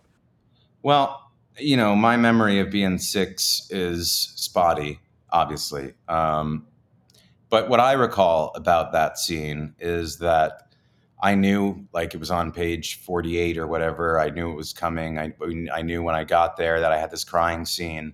I knew for the weeks before it that I was going to have to do this crying scene. And so I think the anxiety of doing it helped me kind of get there already. I was already like scared to do that scene. Um, and I had a really good acting coach, Margaret, who helped me tremendously. Um, everyone else's memory of what happened is a little different, which is that Tom Holland was really just like laying into me and yelling at me and telling me, "Your parents are getting divorced," which they were, uh, and Oh, shit like that. So, so, but I mean, even if that is the case, I don't hold that against him because I was a tough kid. Like, I, I uh, I knew the goal. I knew he wasn't saying things to really upset. You know, the goal was to make that really real and believable. Um, so, yeah, I mean, I, I've gotten a lot of uh, praise for that scene my whole life, and um, you know, when, when you're a kid who's actually invested in this, it was important to me. Uh, I had been auditioning for a lot, and like this was my first film I got, and I knew it was going to be a big deal. So it meant enough to me that a scene with some gravity to it led to anxiety for me. Um, and that anxiety helped me get to where I needed to be easier. But I also can still do that. I mean, I cried. I cried in some little cheap movie that we made um, in 2013, and I was surprised how easy it was for me to do that. You know, it's actually I'm not that surprised. Like I said, I've had a lot of death in my life. I've had a lot of things that were very difficult for me to handle. Um, so it's really easy to tug on some emotions that can get you to to there. You know, it's not it's not as difficult as it feels like it's going to be. I could listen to a song and like start crying like halfway through it, almost every time I want to. You know. Mm-hmm. Yeah, and uh, uh, the other question I had about uh, Child's Play is after Maggie's death in the original, you as Andy tell your mother that Chucky said Aunt Maggie was a real bitch and got what she deserved. Now, Yeah. as a kid actor, getting to be able to like cuss and not get in trouble for that was that like the coolest thing? No, the opposite actually. Um, uh, so I've told this story a lot, but it kind of led that line kind of helped me get the part in a sense because I, I auditioned for it in New York maybe twice or maybe even three times, and they I had a final callback in LA that they flew me and my mother out to Los Angeles to audition against. In my memory, it was two other kids, so there were like three of us up for the part. And in this audition, my mother was actually in the room with me while I was auditioning, which even as a six year old was rare. Like they'd wait outside, they send you in, you do your audition. And she was in the room with me. And we got to that line, and I was so uncomfortable swearing in front of her that I pretended to have forgotten the lines. We got to that part, and I went, Oh, I, I forget. I forget what the line is. I'm like, okay, we'll start over. We started to it. I did the same thing. Then I got up and ran out of the room and locked myself in the bathroom. And my mother had to come in and find out what was wrong. And I said, I don't want to say that word in front of you. I was six years old, you know? And she went out and she told them what the reason was, why I was doing that. And I think that, first of all, I fooled them. They really thought I forgot the lines. And so they're like, oh, this kid can act. He fooled us. But I think also maybe the innocence that that displayed was perfect for Andy. You know, um, Andy was a really sympathetic character um, because of his innocence, and you know, and, and I think a lot of people also overlook the fact that this kid just lost his father, which you know um, would be very traumatic for a six-year-old, a five-year-old, whenever you know he he died soon before that story picks up. Um, so yeah, I think his Andy's innocence was a big part of really making the fear that was soon to come all the more convincing. Well, um, you had uh, stated that uh, filming uh, Child's Play, uh, you had no fear whatsoever of like the doll or anything. Um, I was thinking, you know, going into this interview, it would be the opposite because, like, I was thinking that even if you know you weren't scared of like the doll, maybe that sparked something else. Like, were you scared of any toys because of being in Child's Play? Like, any sort of like nothing really No. scared you? Really? No, no, the opposite is true. I wasn't scared of toys. I wasn't scared of movies. I wasn't scared of horror films.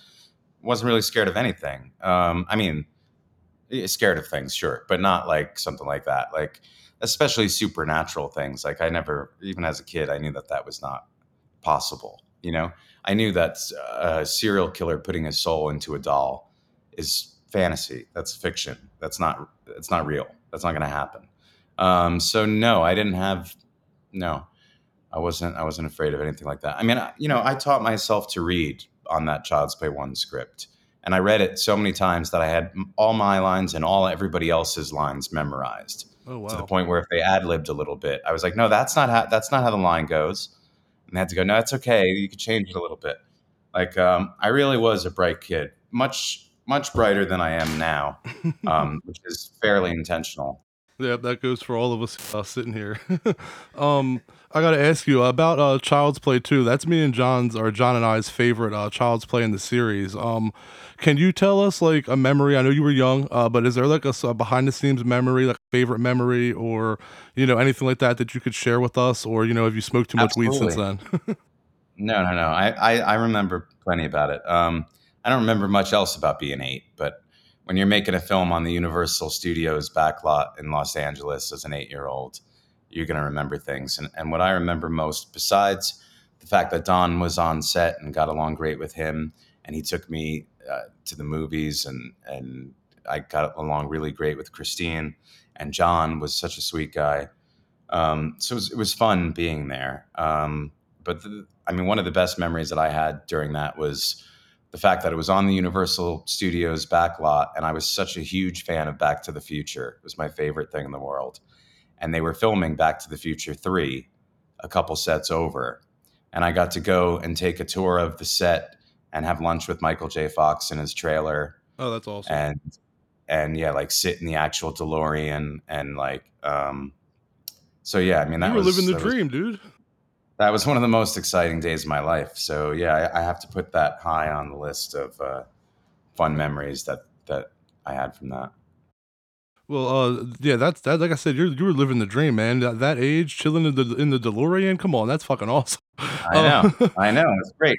But now and then, you know, then then I have to be a normal human being for the rest of my life. After that, uh, led to some. It's it's a weird th- feeling to feel like I was living my best life as a six and eight year old. You know. I mean, I understand if it makes you feel any better. I feel like my best years are behind me as well. oh yeah, yeah, yeah, long behind me. Um, but you know, yes and no. I mean, I'm doing something really fun and exciting right now, being a part of this upcoming show. Which you know, I mean, of course, I've read everything. I've been there. Well, they filmed a lot of things. I've seen a lot of things. I know everything that's coming for you guys, and it's so good. I mean, it is really so good. Um, and I think evidence of that, you know, I was in the last two films, Curse and Cult, and and you know they were kind of like corned beef to people. You either love it or you hate it, and there's really little in between. Um, the comments and stuff from things from Curse and Cult were a very mixed bag. Of some people were so complimentary and absolutely loved it. I've heard plenty of people say it's their favorite in the whole franchise uh, like the, like Cult of Chucky or Curse of Chucky. But I've heard tons of people that act, absolutely hate those films. Mhm. So we put out we put out the trailer for the TV show like a week ago or whatever it was, and um, you know, like the last one I checked on YouTube had three thousand likes and sixty seven dislikes. Mhm. That's like ninety nine percent positive. Um, so you know uh, that's really encouraging because we're working really hard on this. It was ambitious as hell to change this into a long format like this. You know, we were making a 90 minute film every four years the past few years. And now, now there's eight hours worth of the show that we're filming uh, over a few months, you know? So it was definitely ambitious, but I, I think it's paying off so far because people seem really excited. And the stuff I've seen, I mean, is even better than what's in the trailer. So Well, um, I was gonna ask you, uh, yeah, Jennifer Tilly and Fiona Dourif, uh, they carried the series after the Andy character left the story, but now you're in the mix. It's like the two worlds collided. What's it like working with everybody? Well, I mean that's certainly the case for Tiffany. You know, with Bride and Seed, I was I was like in high school and had nothing to do with the Chucky movies anymore, other than talking about them every day, one way or another. At the time, I didn't really like talking about it, but it still was part of my life all the time. Um, so yeah, I watched Bride come out, and people love it, and I had nothing to do with it, and that, you know, it didn't feel good. It didn't feel good when they replaced me in part three, uh, especially as a ten year old. I had a really hard time with that. But you know, I st- the reason why I rooted for Bride and rooted for Seed, even though I wasn't in them and a little butthurt, I guess that Andy wasn't in it anymore, um, is because how much I love Don, and I know that he was really kind of taking it over and and, and doing what he wanted to do, and I, I, lo- I was a fan of Jennifer Tilly. So because of the two of them, I was able to, to root for it still. And, and I mean, I know that you know their success is tied into the way that it started, but to come back at the end of Curse and then to get a little more to do in Cult, and then to be involved in this TV show, I mean, it's um, it's pretty amazing, honestly. I don't, I don't know how many actors have played a character that was successful uh, at six years old and is still playing the same character at 40 hmm you know? I can't so think it's it's pretty it's pretty unique and uh, i hope i hope everybody really loves the show. You guys saw the trailer. What do you think Uh, uh, we're we're fucking psyched, man. Like we're we're hype Yeah. as shit about it. It looks Chucky looks good. The trailer looked good. The music looks good. What I, what we like about it is you can tell it has that feel of the originals to it. You know, like Yeah. that music, the little, the little, like the, that little ding ding music. You know, like it's Yeah. it's it was it's on point. You know, um, and uh, yeah. So so like, what can you tell us about the show? Let's just get into the show right quick. What can you tell us about well it? Well, did you see the did you see the legacy of chucky thing too the longer version the 14 minute legacy of chucky comic-con thing No, I did not watch that. So you should watch that. It's 14 minutes. It'll give you a much better sense of what's coming. Um, and there's interviews with us in it and stuff. And like, uh, you know, for this trailer to come out and get so much positive attention, and all of the fan favorites are not even in it yet, other than Chucky. You know, and to know that uh, Andy and Kyle are back in it together, that Nica is still in it because she's first of all such a fantastic actress. Um, and of course Tiffany, who is also just a major fan favorite. You know, we were able to put together a really compelling and exciting trailer with no characters that they've ever seen before. Uh, so, you know, once once others enter the story, I think uh, people are going to be really excited. As far as like giving you anything that's not already on the show, that are not already been released, there's no way that's happening. So. Uh, did you find much of a difference in production working on a TV show versus a movie? Not really. Not in this case. Um, no, I mean it's moving fast, faster. You know, things are moving faster. I guess because we're getting through an episode in whatever it is, sixteen days or something like that, compared to a couple months working on a film. But um, but you know, the, the schedule is just a little busier. Um, but you know, I, making a production amidst COVID protocols is what's drastically different in this experience than ever before. I mean, I'm, I'm driven, I'm staying in downtown Toronto. The studio is further away from here, like 40 minutes away. And I'm driven there three times a week to get a COVID test, 40 minutes each way and back. We have to wear shields all the time, except for when we're on camera. Um, and you know i had to come here in quarantine for a couple weeks and then a, another few weeks of like a holding period um, so yeah there's extra challenges certainly in making a production amidst uh, all that's going on but uh, otherwise you know no, no i mean especially since it's chucky like how could it feel that much different to me? I'm, it's it's always been chucky. It still is chucky. You know i'm playing this character for the fifth time so it doesn't really feel much different. And uh, you had brought up Curse and Cult, and I really liked uh, both of them, and I, I was excited uh, in the post credit scene on uh, Curse to see back. I didn't really understand the hate for the movies. I thought they were solid Chucky entries, but I got to ask you, how much fun did you have torturing the Chucky head in uh, Cult? Uh, that was that was um, you know one of my favorite days ever on set in in the Chucky films because I first of all I got to smoke a joint with Chucky, which uh, I was I'll tell you how that happened. Um, I mean the, the torturing of Chucky was right in line with what I thought Andy should be doing. Um, I thought that it would be perfect if he held on to the doll and was just torturing the shit out of him for years. And then I read the script when it was sent to me, and that's exactly what was happening. So uh, I was psyched about that to begin with. And then I told Don at one point that uh, Andy should smoke. He should still be a smoker because I take that. First of all, I'm a smoker, cigarette smoker, also, unfortunately, still. But uh, I took a, a drag of Kyle's cigarette in Child's Play 2. So I thought to stay in canon, it would be a good idea for Andy to be a cigarette smoker. And so my idea was that I would smoke a cigarette. And he went and tried to get permission for that, and the studio said, "No, we don't want him smoking a cigarette, but he could smoke a joint." And and Don came back and said, "Oh, we could smoke a joint," and I was like, "That's so." I would have suggested that first if I thought that was possible. Are you kidding me? That was like the best news ever. So uh, yeah, for all my stoner friends that I grew up with, smoking a joint with Chucky was uh, a thrill. You know. Now, th- now, were you able to smoke an actual joint, or w- was it a prop? Unfortunately, not. First of all, it was still not legal yet in Canada when we filmed that.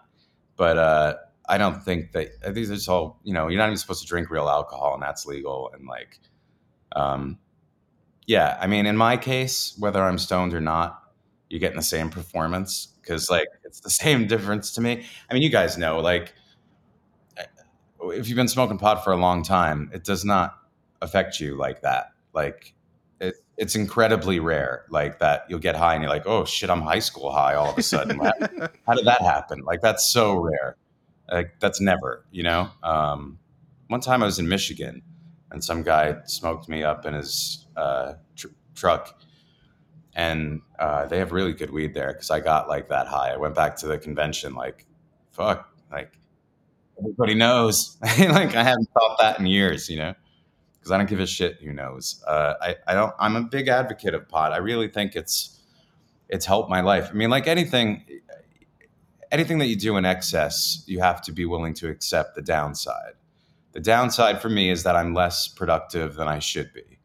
Um, and that's pretty much the only downside. Uh, and I, you know, obviously it, it, starts adding up when you spend money on it all the time. But uh, yeah, aside from the, aside from the money and uh, being a little less productive, it helps me in every other way. Um, so for me, and it's also the fact that alcohol, like I said earlier, uh, the fact that alcohol is legal makes me want pe- more people to smoke pot more than ever because alcohol is. Uh, I mean, I drink I don't drink that often, but when I do, I drink a pretty good amount. And the stupidest things I've ever done in my life are alcohol, are alcohol related, obviously. One hundred percent agree with you on that one. Yeah, yeah.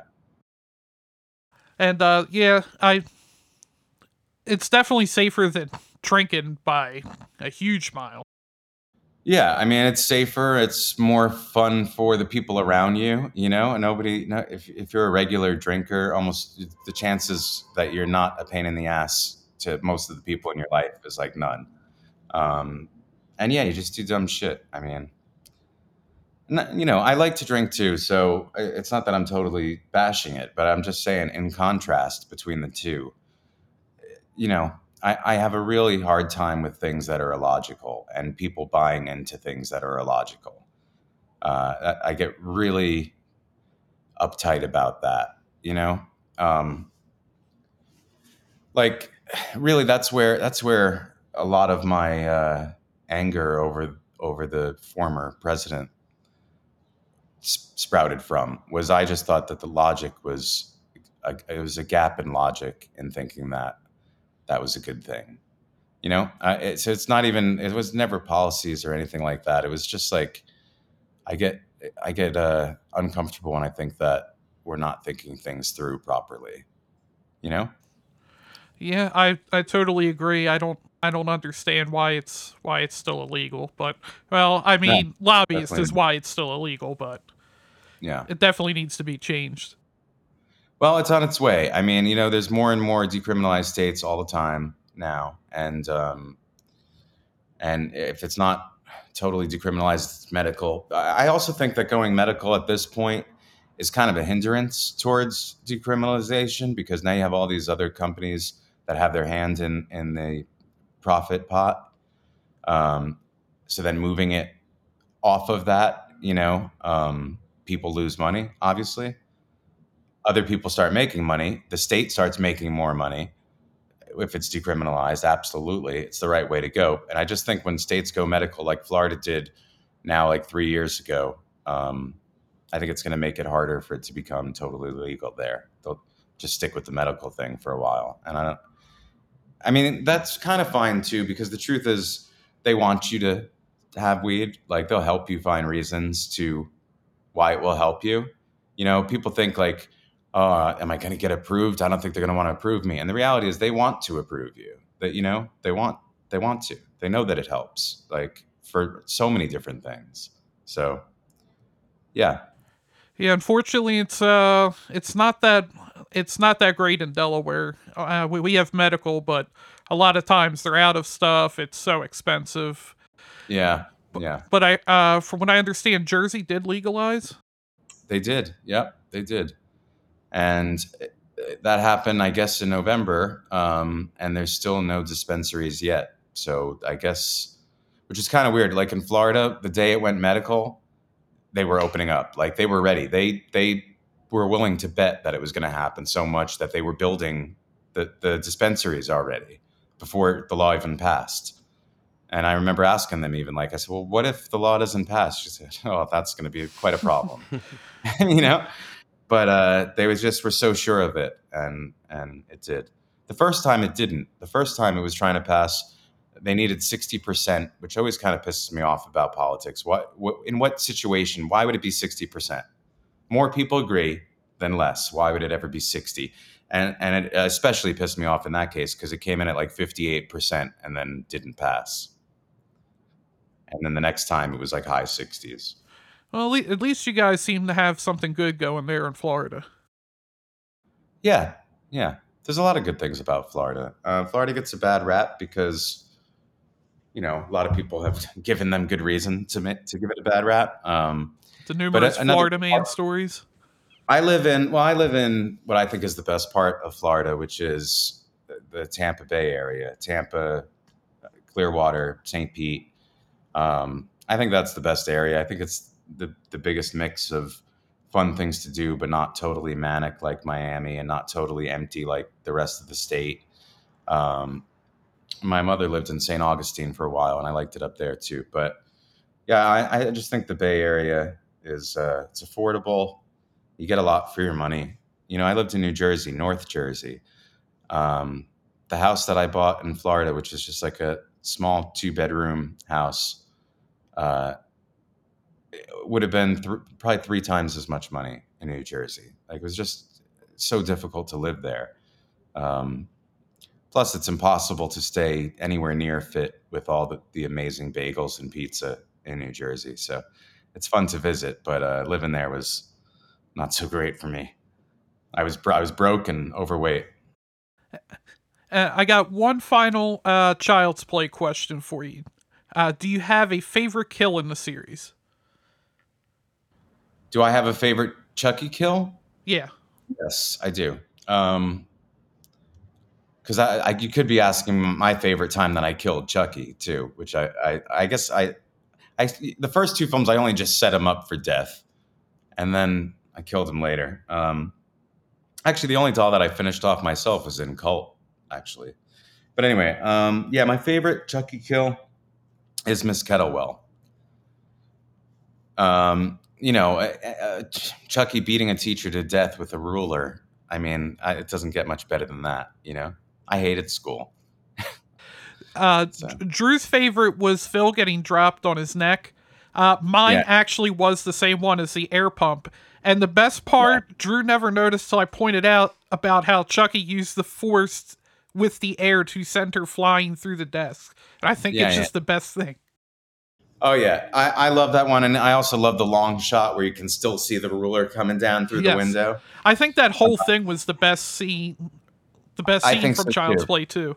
I think so too, but but he's got a point on uh, the best the best one liner before a kill was probably Phil's. That how's it hanging, Phil? Yes. I mean that's it's about as good as it gets too.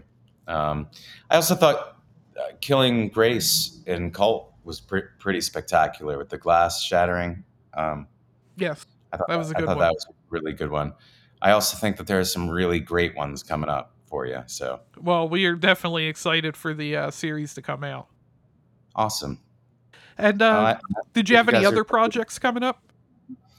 Uh, no, I mean I'm doing sound for a couple features.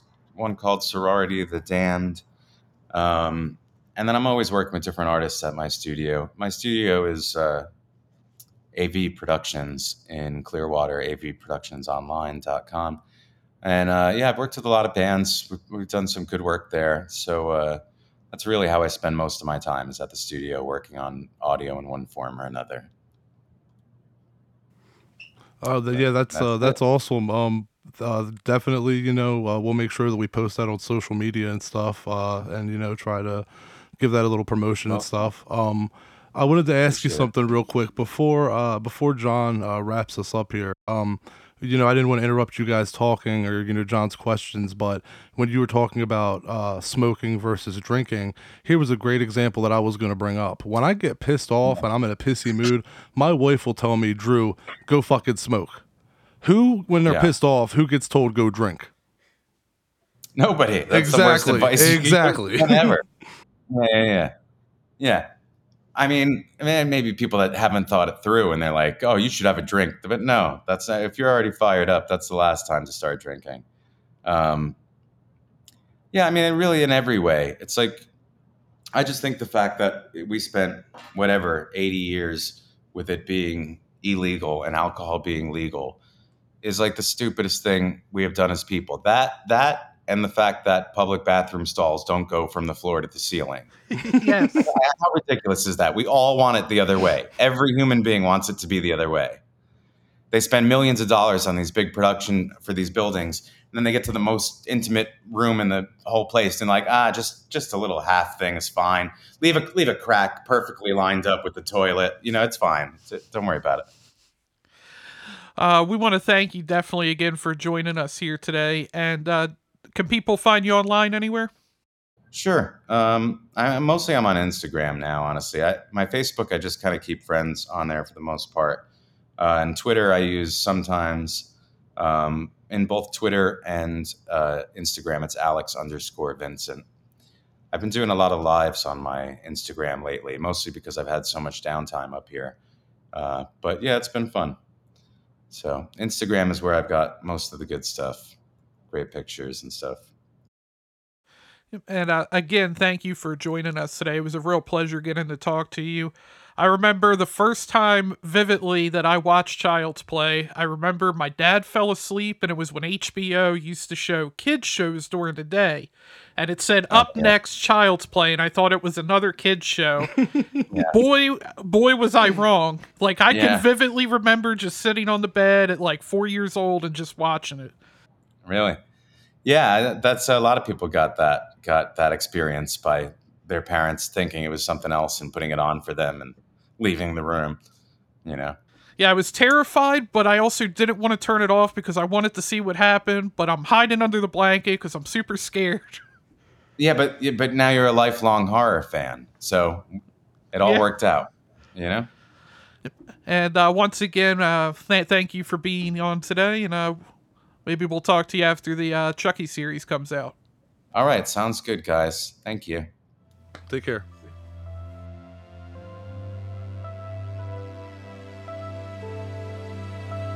Thanks to all the horror hounds and smokers out there for tuning in.